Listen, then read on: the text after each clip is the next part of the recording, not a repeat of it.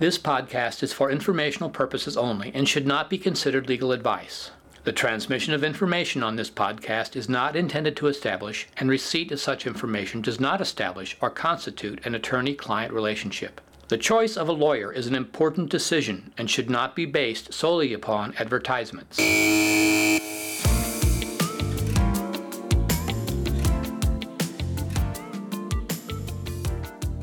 Welcome to After the Buzzer. I'm Bob Wallace, a partner and attorney at Thompson Coburn LLP in St. Louis, Missouri, and chair of the firm's sports law practice.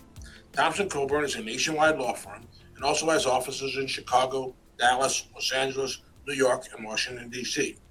We specialize in representing entities and people with sports interests, whether it's acquisitions, facilities, sponsorship, or contract negotiations. Our attorneys are skilled in these areas as well as handling compliance issues. We try to bring you on After the Buzzer more than just scores. We try and bring insight into what goes on behind the scenes, the who, what, and why of decisions that are made by sports teams and organizations. I can think of no one who has followed and reported on the three W's more than our guest, recently retired sports reporter Jim Thomas of the St. Louis Post Dispatch, who recently put in his papers after 48 years working at the Post. During that long tenure as a sports journalist, Jim started as a copy clerk and then moved to covering high school sports before heading to the University of Missouri sports beat. When St. Louis lost the Cardinals and began chasing an expansion team, Jim began covering that story and eventually became the beat reporter covering the St. Louis Rams. He covered that team from 1995 to 2015. After a year covering the NFL at large, Jim began covering the St. Louis Blues. His career, therefore, included championship teams in football and hockey. Jim was ever present with those teams. No one worked harder. Although he cut those he covered no slack, he was fair and honest and well respected. Over the years, we became friends. A native of St. Louis and a graduate of UMSL, it's my pleasure to welcome Jim to After the Buzzer. Welcome, Jim. It's great to have you here. That's here. quite an introduction, uh, uh, but uh, I, I appreciate it. Uh, you and I go way back to the uh, right around the time when the Rams moved here. It's always good to see you, Bob. Yeah, we were just talking about that. uh, That we met at the Ritz Carlton in 1994. I had just been hired Mhm. uh, by John Shaw, and I guess Mark Ganis way back when Yes. the two people that were responsible for that. And I came, and I was going to be uh, was going to take Jay's place, Mhm. and because Jay didn't want to move to St. Louis, and I was going to come and do what I had been doing for both the uh, Cardinals and the Eagles, which was do player contract negotiations. And then there was a change in plans, and I moved over to doing the business side of the of the Rams. But this is a this is an interview is about Jim Thomas, who's had a you know really a, a spectacular career, has really had a front row seat to uh, sports in St. Louis over the last fifty years. Yeah. So I mean, what made you become a sports writer? Well, originally, I wanted to uh, be a political writer and uh, cover government. I uh, my first two years before I graduated from UMSL, first two years of college, I was at George Washington University, five blocks from the White House. My second year, I lived off campus, which was a mistake, but anyway, well, I'd go by past the White House every day on the way to school, and this was right during the Watergate time. Okay. And uh, in the afternoon, when I was coming home from classes, I could see Dan Rather setting up on the White House lawn to report on Watergate. So that was the plan. All the President's Men is one of my favorite movies. Mine. Woodward and Bernstein, very inspired by them. I was actually the news editor my sophomore year. So that was one of the reasons I uh, left GW. I had to keep a 3.0 average. I was my sophomore year, I was just bitten by the bug. I was a news editor for the campus paper. I was working like So 40 you were on a scholarship, and you had to keep a three 3-0. And anyway, I was spending 40 hours a week working at the newspaper. So anyway, long story short, come back to St. Louis, seven and a half year plan. I finally get my degree. I'm working as a clerk. They called them copy boys then. And uh, I was going to school at UMSL during the day and working as a clerk at night. And I, in St. Charles, the Post Dispatch at that time, we're talking like mid 70s, late 70s. We were big, or the Post was big on like local coverage. We had like a South edition, a Metro East edition. There was a St. and the biggest one was a St. Charles edition, St. Charles Post. It'd be like an eight page wraparound. If you subscribe to the Post Dispatch, you'd get eight pages Monday through Friday of St. Charles Post News. Anyway, they had one full time sports writer out there, a fellow by the name of Steve Wade, who was just in town. He's had an amazing career. You should have him on the show. He's from Afton, went to high school with uh, John Goodman out there. He's worked all John over the Goodman's from Afton. right. Okay. Afton High School. He uh, has worked all over the world. He's working in Tokyo now, Steve Wade. Anyway, he's the full time sports writer out there. There are only like six high schools out in St. Charles County then.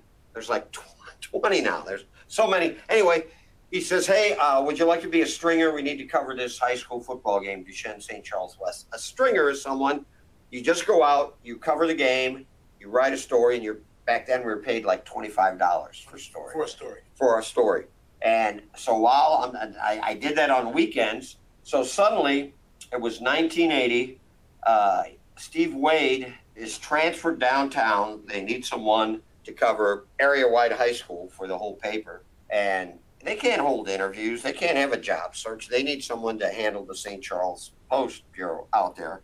They said, uh, uh, Jim, you, you want to do it? I had just, the timing was, I just grad, got my degree from UMSL about two months earlier. And uh, I said, sure. And they said, okay, you're on probation. No one's ever told me 48 years later that I'm on on- probation. So I guess I guess I'm still on probation.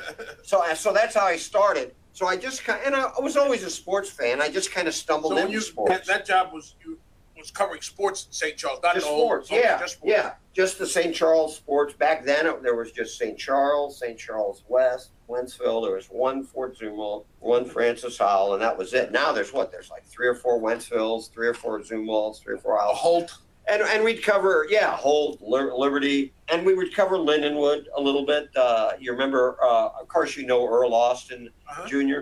He was the big star at Lindenwood in basketball. I uh, Wes Unseld's uh, nephew, I believe. I remember writing a story on him.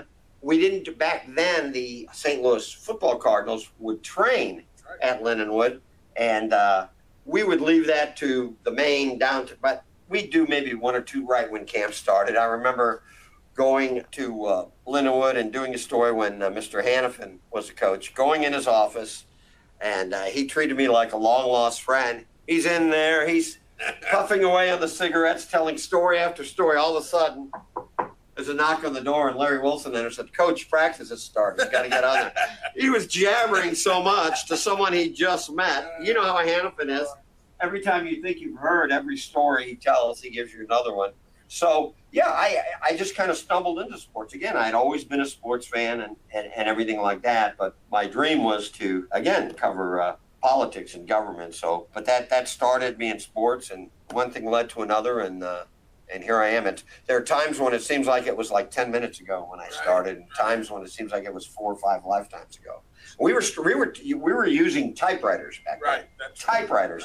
My my kids, uh, my three boys, kid me that uh, I was using maybe a, the, a chisel on, on the Right. stone That's tablets. right. You That's right. That's right. Yeah, I mean, when, when you write, your kids don't know about. it. My kids don't know about it. When you know, you used to write a paper for college, or probably even when you were doing that, you had to use autocorrect or not or the, or the whiteout. The whiteout, whiteout you yeah. there. You had to use wire. You know, I think writing is. Although they say people don't write as well, you have to be able to write as well. I mean, if if you tell me I can edit something ten times, I'll learn it ten times, and it'll, Right. and I think it gets better every You time. I polish it up, Right, yeah. you polish it up. You you didn't quite have that luxury Right, in the old typewriter, and they had what they called facsimile machines, Uh-huh. and you would you would uh, We fax still use those. Yeah, yeah, and uh, but when I started covering Mizzou, you know, up there, that's that was we that was still before laptops, and you'd carry a little fax machine and fax Really? fax your So tell me go, about going to Mizzou. So what, how did that? So that- I, I was in St. Charles uh, for about three and a half years, and then a year covering prep sports. And then Mike Smith, former sports editor, just a fantastic writer for us. He was covering Mizzou, and for some reason he, he went off the beat. This was 84, and uh, I had never been up there for a game or anything. It's interesting. This is right around 84, 85. We had, we, football or basketball did you cover? Or right, both? I covered both. Okay. But they had both. They had uh, also lost a uh, Big Red, a, a St. Louis Football Cardinals writer. So they had talked to me about covering the football Cardinals. Here I am going. they lose. Uh, I don't know. I don't know who we had at the time. We had some great writers back then: Doug Groh, Tom Barnidge, right, Jeff Meyer, all around that time. Dennis Dillon. Dennis Dillon was with the Globe. John Okay. Sonderegger was with the. Anyway, uh, they had an opening there, and they initially talked to me about covering the Big Red in like 1985, and I, I was just you would have crossed paths then. Yeah, I just didn't think I was ready for it, and I've always been confident. But I'm like going from high school to covering the the, the football Cardinals, and so I said I don't think I'm ready. So instead, they put me on the Mizzou beat, and that was yeah, uh, and and it's still that way now. At the time, it wasn't. We had a uh, Mike Smith covered football, and uh, Dave Dorr, a writer that just a great covered many Olympics, a great writer. I, I idolized him. He had such an energy and a snap to his writing. He covered basketball, but they unified it, and I covered both, and I got there just in time for Woody's wagon. So Woody's wagon, I was Woody was a fantastic recruiter, but as a coach, uh, not so much. Right. But you know, which was funny because when I remember, I was here, I moved here in 1981, and I remember when they hired Woody's wagon, and you know, he came with a stellar reputation from the Steelers. Oh yeah, yeah. yeah. He had uh, he, he and I guess Bud Carson uh, right. were both considered the architects of right. the steel curtain defense. Woody would never, you know, he was won four the four Super Bowls they won in the '70s. Woody was there. He'd always have one of those uh, those big rings, and and he could work the room. He was an incredible recruiter. Tony Van Zant, arguably the best running back in St. Louis history. They recruited him. I remember. I remember. I would. I would go watch him play in high school. Right. Yeah. He was, he was a great back. Yeah. So they recruit him, Ronnie Cameron, East St. Louis quarterback. He wasn't just a Parade Magazine All American. He was the Parade Magazine Player Cameron of the Year. Cameron of. Ronnie Cameron. Really? I don't know about that. Mark Keogh was a Parade All American. Rob Dryden had uh, Tom Osborne and Barry Switzer. He was a big six foot eight lineman out of St. Charles High School. And they all, I don't know, they, they all, for some reason, didn't work out the first time I went up to Mizzou, kind of my, it wasn't to write a story, but it was to get to know the guys. They had a, they call it the Mizzou Media Masters golf tournament.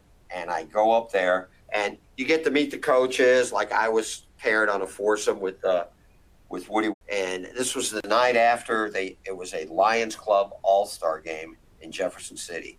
They'd had it the night before and Tony Van Zant had hurt his knee. And that was my first experience. The next day, so you're riding with Woody when and he finds out that Tony Van Zant has a major knee injury. Right, right, right.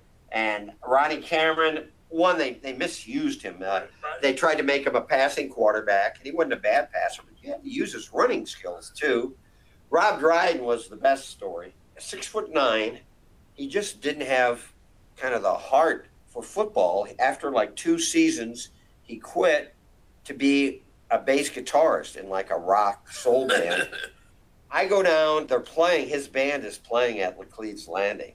I go down, watch him, and do his story on Rob Dryden, the world's largest bass guitarist. So you talk about having incredible bad luck. So, so who's on Woody's staff? Because, you know, Missouri's produced some really good football coaches uh, over the years. Andy Reid and. Uh, yeah. Well, the real staff was the one that followed him. Now, Woody had, like, Steve Miller was recruiting. Steve Miller, long time uh, just recently, I think he was activities or athletics director at uh, Lafayette, but long time I think at Hazelwood Central. But Steve Miller was there. I'm trying to think of some of his uh, other. Uh, they had a guy Bull Reese who was a well-known coach. But so Woody lasts four years. They bring in Bob Stull, who had worked a miracle at Texas El Paso. No history at all of football success. Years of winning like two, three games. He goes down there they played just 11 games back then. They go 10 and 1. They're in the Independence Bowl. He's he's been named the head coach of the Tigers, but he agrees to coach UTEP in the Independence Bowl. So they say, Jim, go down there, even though he's coaching UTEP.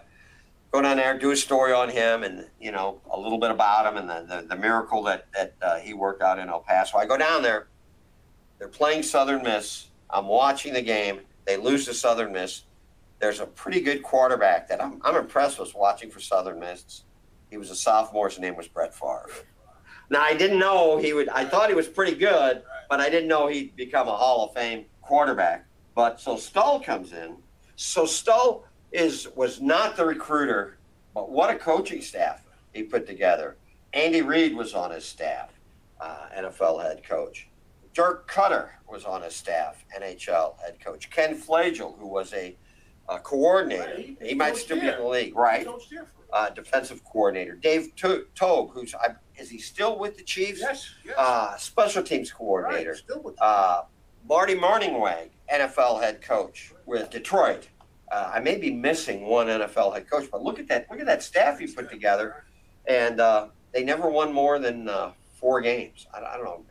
I covered his first two years, and then our, our good friend Vahe Gregorian took over, and then I, I, I moved over to the football uh, beat. But uh, yeah, they, they had a tremendous staff. Also, they had a guy in between jobs, and he was the equivalent, although he was well out of high school, of like a graduate assistant. He would buy them pizzas and hang out, and I don't know if he made much money, but his name was Steve Spagnuolo. They're all up there in Columbia at the same time. All these great coaches.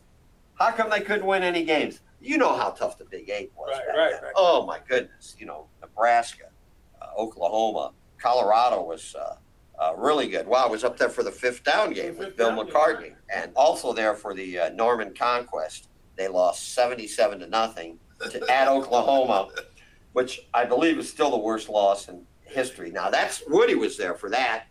I remember uh, going into the hotel in uh, I don't know if it was in Oklahoma City, which isn't far from Norman. So I go out with some of the riders. The bar's closed at twelve thirty, whatever. I'm back in the hotel. I go up to my room and I, I need to get a. I would always try to get a newspaper.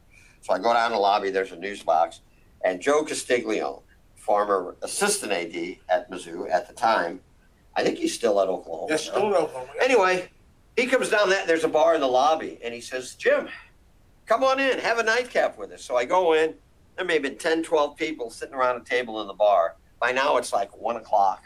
It's a noon game. Woody Widenhofer's in there. now I'd known Woody was known for tipping it and liking the beverages.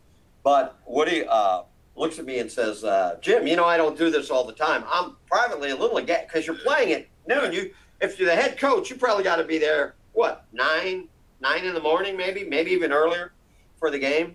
And but I'm pretending, oh no, it's it's no big deal, and I'm off duty and whatever. And I remember Joe Castiglione's uh, famous words there. He says, Jim, you know, if we can stay close early, I think this is going to be a heck of a game. And this is the seventy-seven nothing. Seventy-seven to nothing. They had a coach there, uh, Oklahoma, named Merv Johnson, uh, longtime Mizzou assistant. It's forty-eight to nothing at halftime, and uh, it was a warm day, and uh, they had their two mascots, Boomer and Sooner. They were two like ponies. They pull a wagon around, like a covered wagon, every touchdown. 77 divided by 7, 11 times, 11 touchdowns. I wrote that it was cruelty to animals. and they kept sending them. Anyway, Merv Johnson sends his old school, uh, because he sends him a note at halftime saying you're in the wrong defense. You know, so he was he was trying to help him out. Brian Bosworth, remember the Bos? Yeah. Uh, he was great All American. Really didn't pan out that much in the in, uh, NFL. Made some bad movies too, right? Tried to be a movie star. right. Yeah. So it's 48 to nothing. He's out of the game. I look across the way. He's sitting. He's leaning on a fence. He's got his he's got his shoulder pads off. He's talking to fans, eating a hot dog. That's how much respect they had for Mizzou. So, uh, and then and then the fifth down game. I'm up in the box, That, and now that's Nebraska, right? That was Colorado. Colorado. And now we that's Now, who was the quarterback? I remember- 1990. They had Kent Kiefer, who was formerly at Arizona State. So Mizzou, the week before, this is Stull, 1990, second year or third year. Anyway, they're starting to get it going. The week before at home, they had upset Arizona State, which was then 24th ranked. Colorado's coming in, which was nationally ranked, and uh, they have Colorado beat. Bill McCartney's the coach. Colorado marches down the field, and I would always keep my own little play-by-play. You know, first down, Wallace, three-yard gain or whatever, and uh, I would always Wallace would have gained eight, but Okay, Wallace, eight yard gain, first down. No. So, and I always, if a stadium where I knew how to get down quickly, if especially if it was a close game, I would stay up in the press box, and I knew how to get down there and get down there quickly. A lot of riders will leave, and sometimes if it's a close game, they'll miss stuff because they're on the elevator or maybe they're going down the stairs. So I'm up there. I'm keeping my play-by-play. There's hardly anyone riders left in the press box, and on fourth down, fourth and goal, I believe it was Charles Thompson. Both around that time, both Oklahoma and Colorado had quarterbacks named Charleston. He spikes the ball on fourth down, I said, spike the ball on fourth down. I almost turn around. The row above me is the Mizzou like sports information department, and I almost turn around and said, you know that was fourth down, but I swear to God, Bob, I say in my head, you're not the story. Just cover what happened. So I turn around and watch it. They run it on fifth down. By the time I, a lot of the fans knew what was going on. By the time I, I don't know if I went down the elevator or steps, there are hundreds of fans chasing the officials. They had a little locker room for the officials. They're chasing the officials into the official locker room. I wonder if they So that could have overturned that because I mean, it, it- literally the the place shouldn't have existed. Right. What happened was they forgot, you know, the old Right, yard. They right. forgot to flip it over. I think between second and third down. If I'm the coach, Stull later said, I mean, even then, you probably had 10, 12 coaches, as you know, with NFL teams. Somebody's in one of their jobs is you keep track of the downs. Right. And Stull said, yeah, he knew, but But what? he, I, I think he said, I'm trying to remember, he didn't want to get a penalty. or. Who cares Right, about right. penalty? Call, call timeout. I would just run. I would run out on the field. I would not let the next play be snapped. What if it's fourth and goal? If it's fourth and goal from the one, what's a penalty? Ah, Right. six inches. right, something. but it, it's also if it's if it would be an after the after the play down. So so Right. they, they move him back six inches and he, and it's still your ball. Right. right. So uh, yeah, it was just uh, it was just amazing. And Jack Watkins, now longtime Right, uh, assistant commissioner with the Valley, he was then the number two man in the, uh, the sports information department at Mizzou, and he was kind of in charge of the play-by-play. The official, you would get a play, and you remember that uh, you, Mizzou, uh, I mean the Rams would do the same thing. An official box score, it lists the play-by-play, the team stats. The official play-by-play that they handed out said fifth and goal on it. Really? He had all the four downs.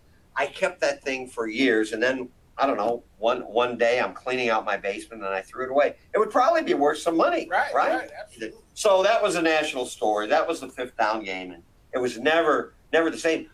Colorado, by the way, went on to they actually there was no BCS game or playoffs. They shared the national title that year with Georgia Tech. Right. So partly because of that fifth down, they, they win a share. Right, that would have been a big title. upset for. Oh yeah, and coming on the heels of beating uh, 24th ranked Arizona State, all of a sudden they were going to that go. now? Do you remember? That was 1990. Mike Jones was on the team. Mike Jones of the tackle was on the team. It's all. It's all.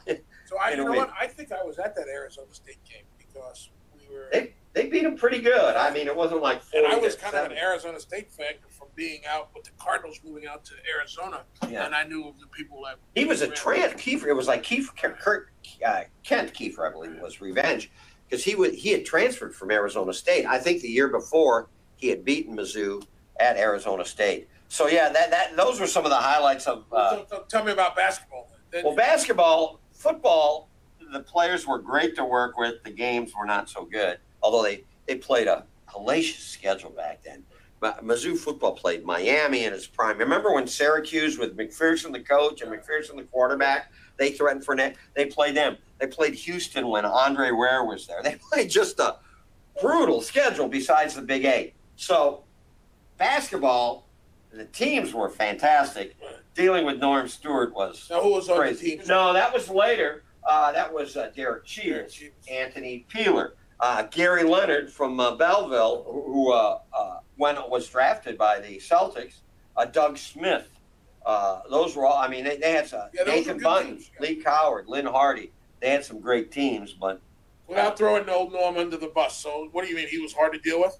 Well, yeah, I uh, I think you've heard this story. I, I was writing investigative stuff. This is around 88, 89, and he didn't like it. And uh, I came up to practice, brought my wife, and then he, I don't know, he was about a year old, oldest boy, Tim. We see Norm in the parking lot, and he says, "Oh, that's a nice kid." Then I'm out there. The, the idea was the wife would bring her up. I, I didn't have to write anything that day. They had like a media day. Watch practice, get my stuff, have some lunch with the wife and kids, and head back to St. Louis. Anyway, I go in the, the arena myself. I'm sitting there under a basket, and all of a sudden, Norm comes, and he's just, "You're trying to hurt me. You're trying to hurt my family because of the investigation." And finally, he says, just out of blue, "I know someone who can take care of your one-year-old." And I'm like shocked, and I'm like, "Are you kidding me?" And so, so anyway, what, what were you investigating? What was the story on? recruiting violations in, in Detroit, and uh, they ended Oh, up. that was the, who was the co, who was the guy? Doctor Detroit, Dr. Rich Daly. Rich Daly, right? Great guy to deal with. Right.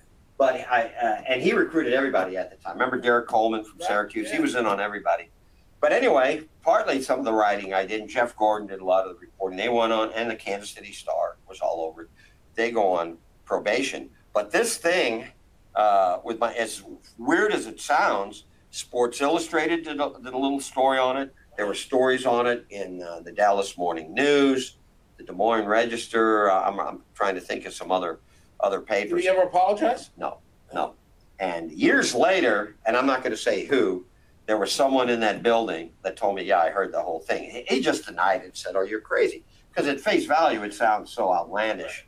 So I covered him that next year. There was a lot of pressure from the some people at the paper to take me off the beat because they You were That- part of the story then, right? Right, and then the, the- they go on probation, and the next year, that I'm, I'm getting fans yelling at me. Uh, the the uh, public relations director sits me right in front of the sports information director, uh, moves me where I'm sitting right in front of the pep band. I have a tuba in my ear the whole game. He's laughing about it, you know.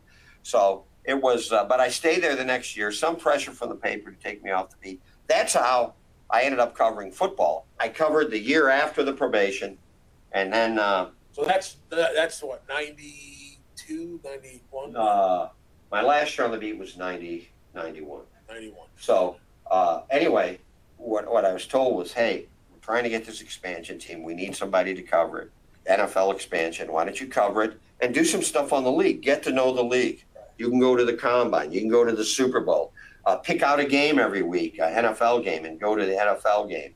And and also right go That's to when the the paper was making money and they would spend. oh we go we go everywhere. Right. But they still some in what ninety one and maybe a little bit of ninety two and ninety three. They don't, especially ninety one. They'd say, hey, if you can couple a college game with a NFL game on the same weekend, like say cover Notre Dame playing Florida State, and then go go watch a Bears game or whatever.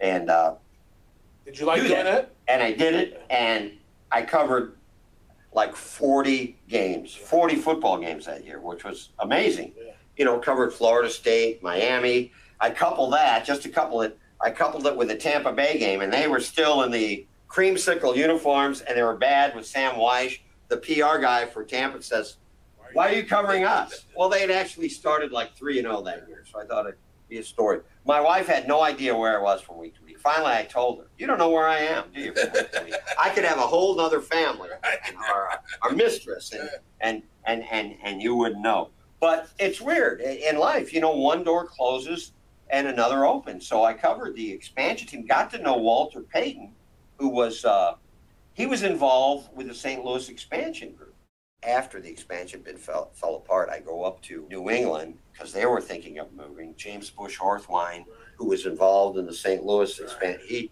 he during that process he had bought the Patriots, and there were people, oh, he's going to move, them to, to St. Louis, especially since they didn't get an expansion team. And, and, and the, the option, the ten dollar option didn't work. No. Right? Remember, Shamo bought the. Oh, that was that was for '87. That, That, was, was, back in '87. Yeah. right? Was. But this was for uh, when the expansion thing fell apart here, and I, I you wouldn't believe how many NFL meetings I went to uh, with the same group of reporters. To Pete Prisco, Liz Clark, uh, David Williams. We were Williams was uh, with the Memphis bid. Pe-. Memphis, Pepper Rogers, Prisco was working for Jacksonville. Liz Clark was in, in, in Charlotte. We'd go to all these meetings. They they, they, they wouldn't do much of uh, anything. And uh, anyway, the St. Louis bid falls apart. Jerry Clinton, the beer distributor, was the original guy. Really moved the ball forward. Without him, there'd be no. There would have been no dome.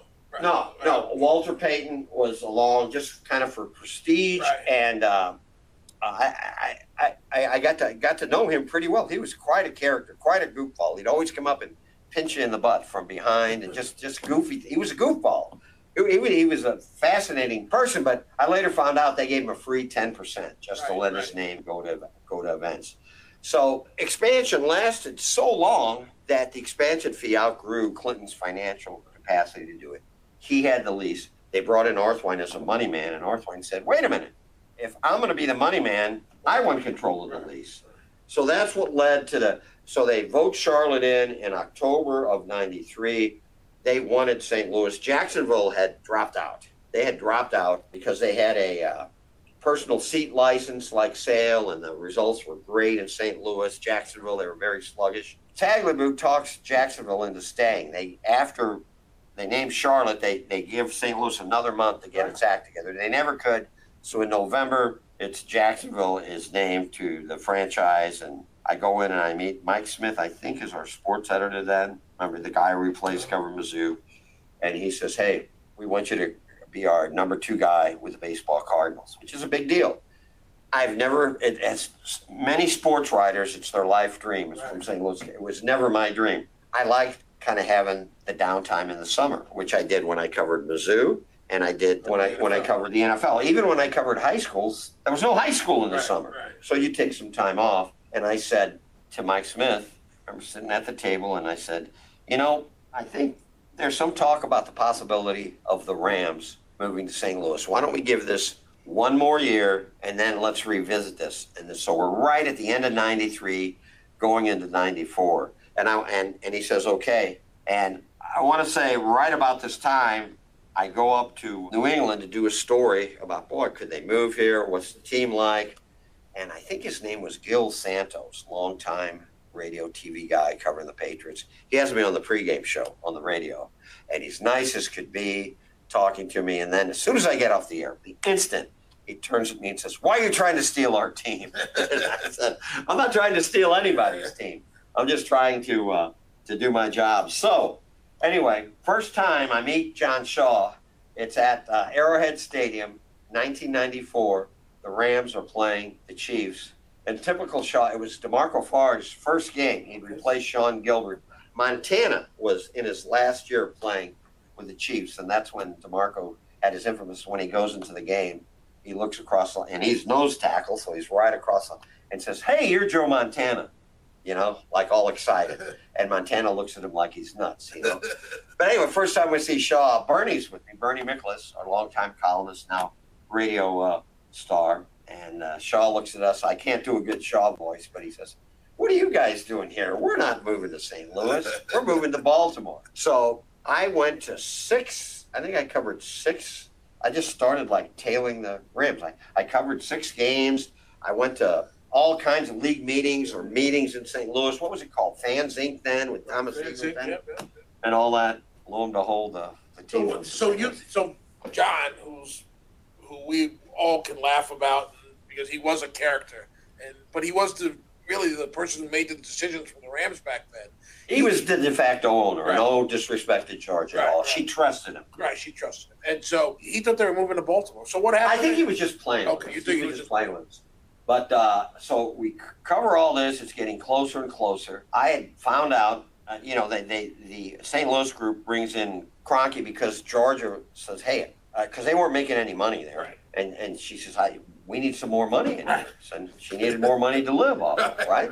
And uh, they bring in they bring in Kroenke, and I had found out from some of the Kroenke people he had agreed to do it on the condition that they get the team. He had agreed to buy upwards of forty percent of the team. So I'm just sitting on this. It's off the record. And, and wasn't part of that, and that they would move to St. Louis. Right, right, right. Moved to St. Louis, right. So I'm just sitting on it. It was off the record, and that's how, as a reporter, you, you don't violate that. So I was trying to get an interview with Kroenke. You all know he's, he's shy. So I, uh, media shy. And uh, all of a sudden, it's a Sunday in mid November, and he's on Mike Bush, the Sports Plus, on the couch. I'm furious. I am furious. I'm like, screw these guys. I'm going to get a second source. The old Woodward and Bernstein always have two reliable sources Right, right. and I get one. I get one from the league, and I just burn. I just burn the source with the Cronk because I was pissed off. I tried to get that interview forever, and uh, I time it specifically. It runs in Thanksgiving Day paper, where if you're John Clayton or whoever, it's harder to reach people because it's a holiday. And so I, I So you, you had the story for a, a day and a half. Right. And I remember Clayton calling and, and saying, uh, Boy, this is weird. It's almost like you wanted to run this on Thanksgiving so nobody else could track it down. He literally tells me that in the phone call. I said, No, I don't know what you're talking about. so Channel 5 comes on, and Freeman Bosley, then the mayor, is on there, like discrediting the story and blah, blah, blah. This is totally false. Well, Bernie calls Mike Bush, and Bernie still wields power, but that then remember the power he had in this town, Right. and he says, "Hey, no, this is legit." The five o'clock news, Bosley's ripping me. The ten o'clock news, maybe they still run the Bosley thing, but Mike Bush says, "But I know Jim Thomas, and he's a rock solid reporter on this story." So the whole thing had changed. So that's Thursday, Thanksgiving Day. That's Sunday. I'm in San Diego at the old Jack Murphy Stadium covering the game again. We covered like six of their games, and I think the last four just because it looked like they were close to moving. I had barely put my laptop on the, uh, this is Sunday after Thanksgiving, 1994, on the in the press box when TJ Simers of the LA Times comes up to me and he says, They're not moving to St. Louis. What are you talking about? They're moving to Baltimore. And what what was it? January they, they announced they're moving to St. Louis, and that Kroenke had agreed to buy up to forty percent of the team. So was Kroenke mad at you for Oh, his uh, some of his people were, and they never really shared anything with me ever again? ever again. So you burned a source. That's the only time I've done that. But I I, I, I was really upset. So now, what was your impression of the Rams as you were going through the, the, the John and John was very well. And- I've never seen, and part of the reason I love sports writing is there's so many characters, and you meet so many characters. You're a character, Bob. Rick Smith, the PR guy, was a character. Got to meet him. John Shaw, Georgia, all of them. I was watching. I like westerns, and I was watching a late night western the other night, and I'm looking at the credits, and it says music by Dominic Frontiere, one of George's wives. Uh, Uh, husband, excuse me. So anyway, I'll never forget the announcement. It was at the convention center, big pep rally, balloons and everything, and then you got to go behind curtains, and uh, there was a seat, and you got to meet Georgia, and it was like we're all lined up, all the media, and it's like you're meeting Santa Claus or something. You're going in there because there's just her sitting on a chair. I remember her flirting. She was cordial with me. And I love Georgia. She was fantastic, but she was really laying it on thick, kind of flirting with Bernie Right. she was dumb like a fox because she knew Bernie was the man for Right. St. Louis sports, and she was kind of currying him, currying his favor a little bit. Can I tell you a quick Georgia story that has nothing to do with anything? Lesley Visser, back during the Greatest Show, all the big timers would make regular stops in St. Louis. Andrea Kremer, Lesley Visser. Visser comes in, and she's in the media room, and she says, "Your desk is a mess. You need to clean this up."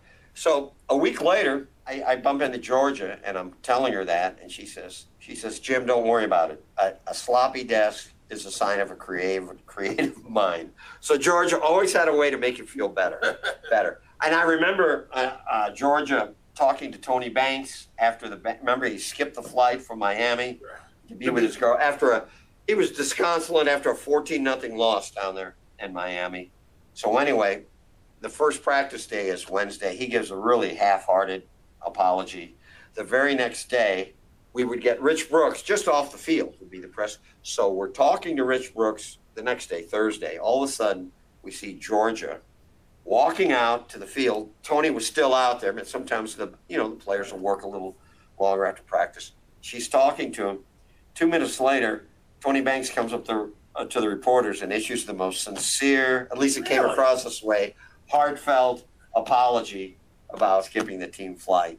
And uh, You know what? I never knew that story because Really? she she Really? really did not do that. No, she didn't. She, She didn't, didn't- I mean, she hardly didn't- meddle at all. She Right. let George. Right. She would talk to the players about how their mother was doing, or you know, Yeah. after the draft, she sent flowers and stuff. But she never really was Well, the she- heavy. She, you know, she did that. I don't know what she told him. I, I never know. But as you know, January, we're all happy. Then the, uh, when was it? March, league votes it down. Although I remember the late Bud Adams, then they were still the Houston Oilers. And I guess they were, I'm pretty sure they were thinking of moving then too. And what they said was, he said, well, we all want the St. Louis lease.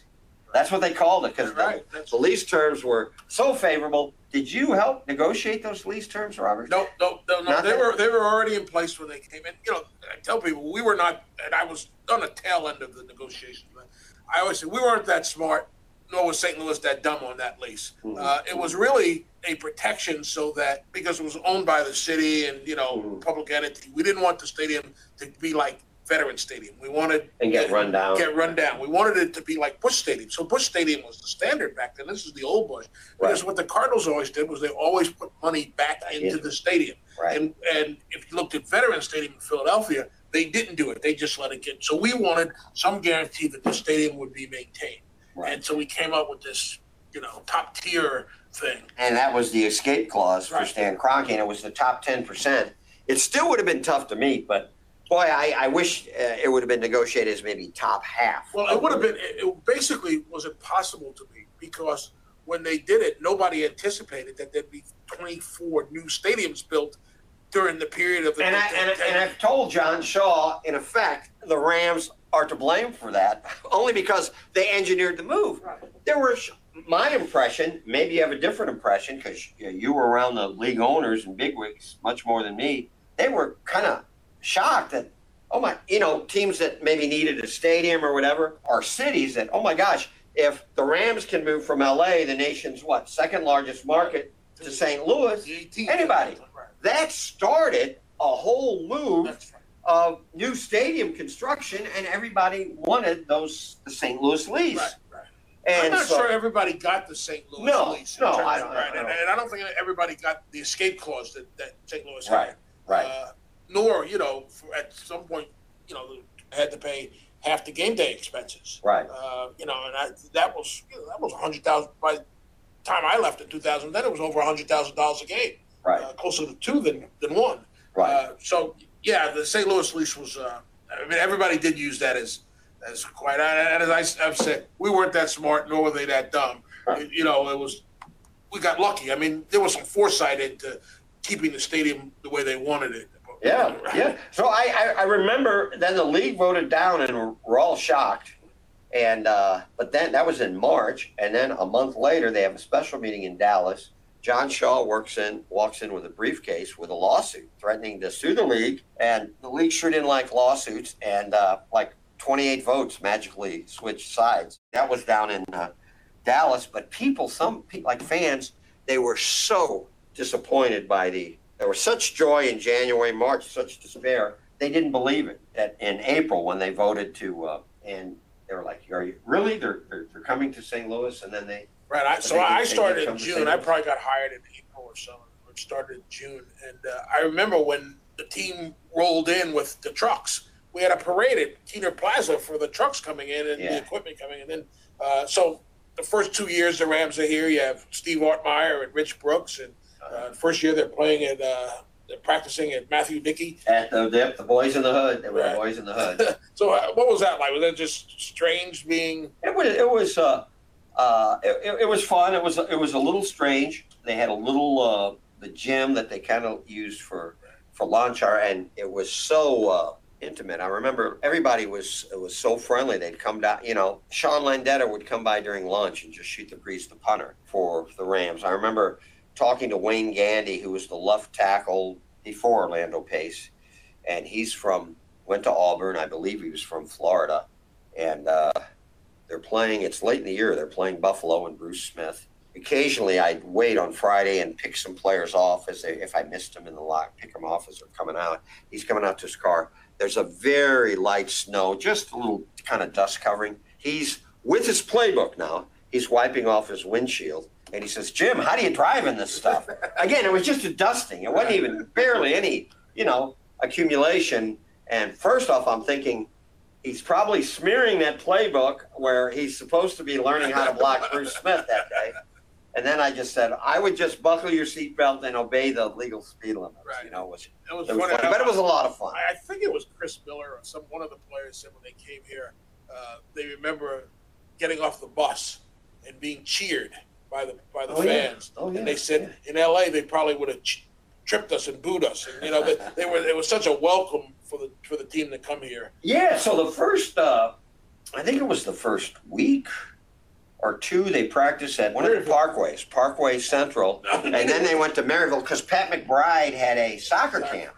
But their first practice at Parkway Central, and I was, I was, was I over Was at it Parkway Maryville? They Cent- said- no, I think it was uh, Kirkwood, wasn't it? 'Cause- no, they, there was a, they had a scrimmage there. 'cause I remember They had a scrimmage there, but it was a Parkway, and I, I was there was a meeting room maybe set up at Maryville, and I'm there riding, and I but apparently when they got off the bus, they were cheered. There was there was a radio station stunt. There was like a a, a, a woman in a bikini who gave Kevin Carter a, a kiss or something. So I'm at practice, and I'm recording first. First completed pass. We were also gaga. First is Dwayne White, the road grader right. vomits, and I write, and, and it's in there. First vomit. First vomit.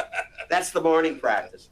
The afternoon practice, I go there. The running gassers and uh, Chris Miller, cantankerous but fun. I love. It's a shame he had all the concussion issues that season. He run. He's running down that way. He stops and he looks at me and he, he someone must have told him it was me that wrote it. He says, "Hey, are you going to write who vomits today at practice?" I was a little taken aback, but it was funny. But what a, you know, Jerome Bettis, who was so good with the uh, media. I remember they had a uh, a guard. But he was like- wasn't that good because he didn't show He up. was- and- well, show he didn't show up. I think he was a little over, and then he had foot issues. But there was a fifth round pick from Kansas, offensive guard named Keith Loneker, who right. like right. held out a couple days. And he Anyway, he- tattooed his uh, right. exactly. You stole my punchline. He showed when he finally shows up. He's got like a ram underneath an arch tattooed on his. Uh, How do you think he Like- feels about that today? yeah. So anyway, I, I don't even know if he made it through the season or made it through camp. So then he's stuck with that. Uh, right. Yeah. So okay, let's move on from the because those were other than the first four games we played at Busch Stadium. Four no. Right. Four. And no, then they're five and one, and then uh, they lose at at uh, it was the last game at Busch. to- Same old sorry ass Rams with uh, Dana Stubblefield. They end up seven and nine, and then uh, Brooks goes, and Vermeil was a so shock. what, what was your? That was a shocker to you. Yes, yeah, I think our I know our headline was Dick Vermeil question mark when he was hired. John Shaw told me the day before that he was hired that he was talking to Vermeil, and he said, "But you can't write that." But all, I didn't write it, other than that one case you off the record, unless you can get it from somebody else. Also, I'll be totally honest, I didn't believe it. I didn't believe it. With Shaw, and he was the and he was the ultimate uh, leak anyway, wasn't Well, he? I, I told him and, and Charley Armey as well. That so many times they made me look smart over the years because they just couldn't keep their right. They couldn't the mouth shut. quiet, right. Yeah, so it's it's Dick Vermeil. Uh, we're, we're, we're all we're all stunned. I'll never forget the first Vermeil press conference. Oh, it was unbelievable, wasn't it? It was like it was shown on live TV. They had a thirty minute time block. They had to cut away. He went the entire thirty minutes without taking a question. Even Ernie Conwell said uh, he was watching the tight end, and he said, "I was ready to run through a wall, but then after a while, I got exhausted." You know. So it was a steep learning curve, right? 97, 98. And Don Shaw told me that he felt a little guilty about pulling the plug on Brooks after two years, and that helped him keep Vermeil after two years. We we thought he was remember Right. the three hour practices uh, and all that, and and uh, and the, the miracle of '99. They Were, you shocked? The at the miracle of '99. Yeah. Yes, uh, I was shocked that they somehow talked him into, and it's still his practice still weren't a picnic, but they went from three hours to maybe two and a half. In training camp, they had less padded practices, but oh my God, that off season, that 98, 99 off season, you bring in Marshall Faulk, you draft Torry Holt, you traded for Faulk, you get Trent Green in free agency, and very underrated Adam Timmerman in free agency. Right, right. I thought Adam Timmerman might have been the best signing we had. I mean, other Bryant Young, the defensive tackle of the 49ers, used to just destroy the Rams. Right. Just destroy the Rams. And they'd like, we need to bring someone in the interior that can neutralize him. And Timmerman was the answer. I remember sitting at, was it Joe's Stone Crabs in Miami where the Super Bowl was? We're out to dinner, and Stan Kroenke never invited me and Bernie out to dinner. We're out to dinner with Shaw and Zygmunt, me and Bernie. And you know how Shaw was? He would always ask questions right. What, what should I do right? who should we bring in for quarterback? And me, stupidly, who'd I say? Jeff Hostetler. Bernie says, Bernie Miklasz says Trent Green. Well, it turned out to be Trent Green. Also, you know, that was the offseason they brought in Martz, who had worked with Green in Washington. And Martz was ready to become Dave McGinnis's coordinator in Chicago. But McGinnis, remember, he got upset that right. He, right. they announced that he was hired before we had a deal. before they had a deal. Was it Chicago or Arizona? It was Chicago, yeah. He didn't- And so that that dropped out, and that's what made Martz available. So in camp, you kind of in the first preseason games, you kind of had to think, God, these guys might be pretty good because the offense was always, you know, decent to pretty good. You had Keith Lyle and Todd Lyght in the secondary. You had uh, Kevin Carter and Demarco Farr. They bring in all this offensive power, and you really thought something might have happened. I, I'll just say very quickly too. Remember, Faulk didn't show up for what a week or two in the camp, and Vermeil was upset. And you remember Barry Sanders had stunningly announced his retirement that same time. We're walking off the field and we talked with Vermeil, the few media at camp, and then it was just me and Vermeil walking back.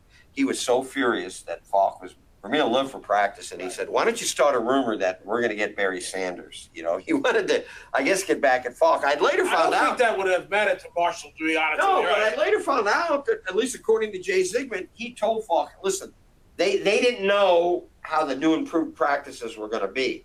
They just said, hey, just take your time coming in, take a week or two. It was at management's request that. I'm, that I'm Faulk- not, you know, it's sort of like we all discovered Kurt Warner at some point. You know, everybody was taking credit for Kurt. I'm not sure that that, that we were we were nervous that Marshall wasn't there.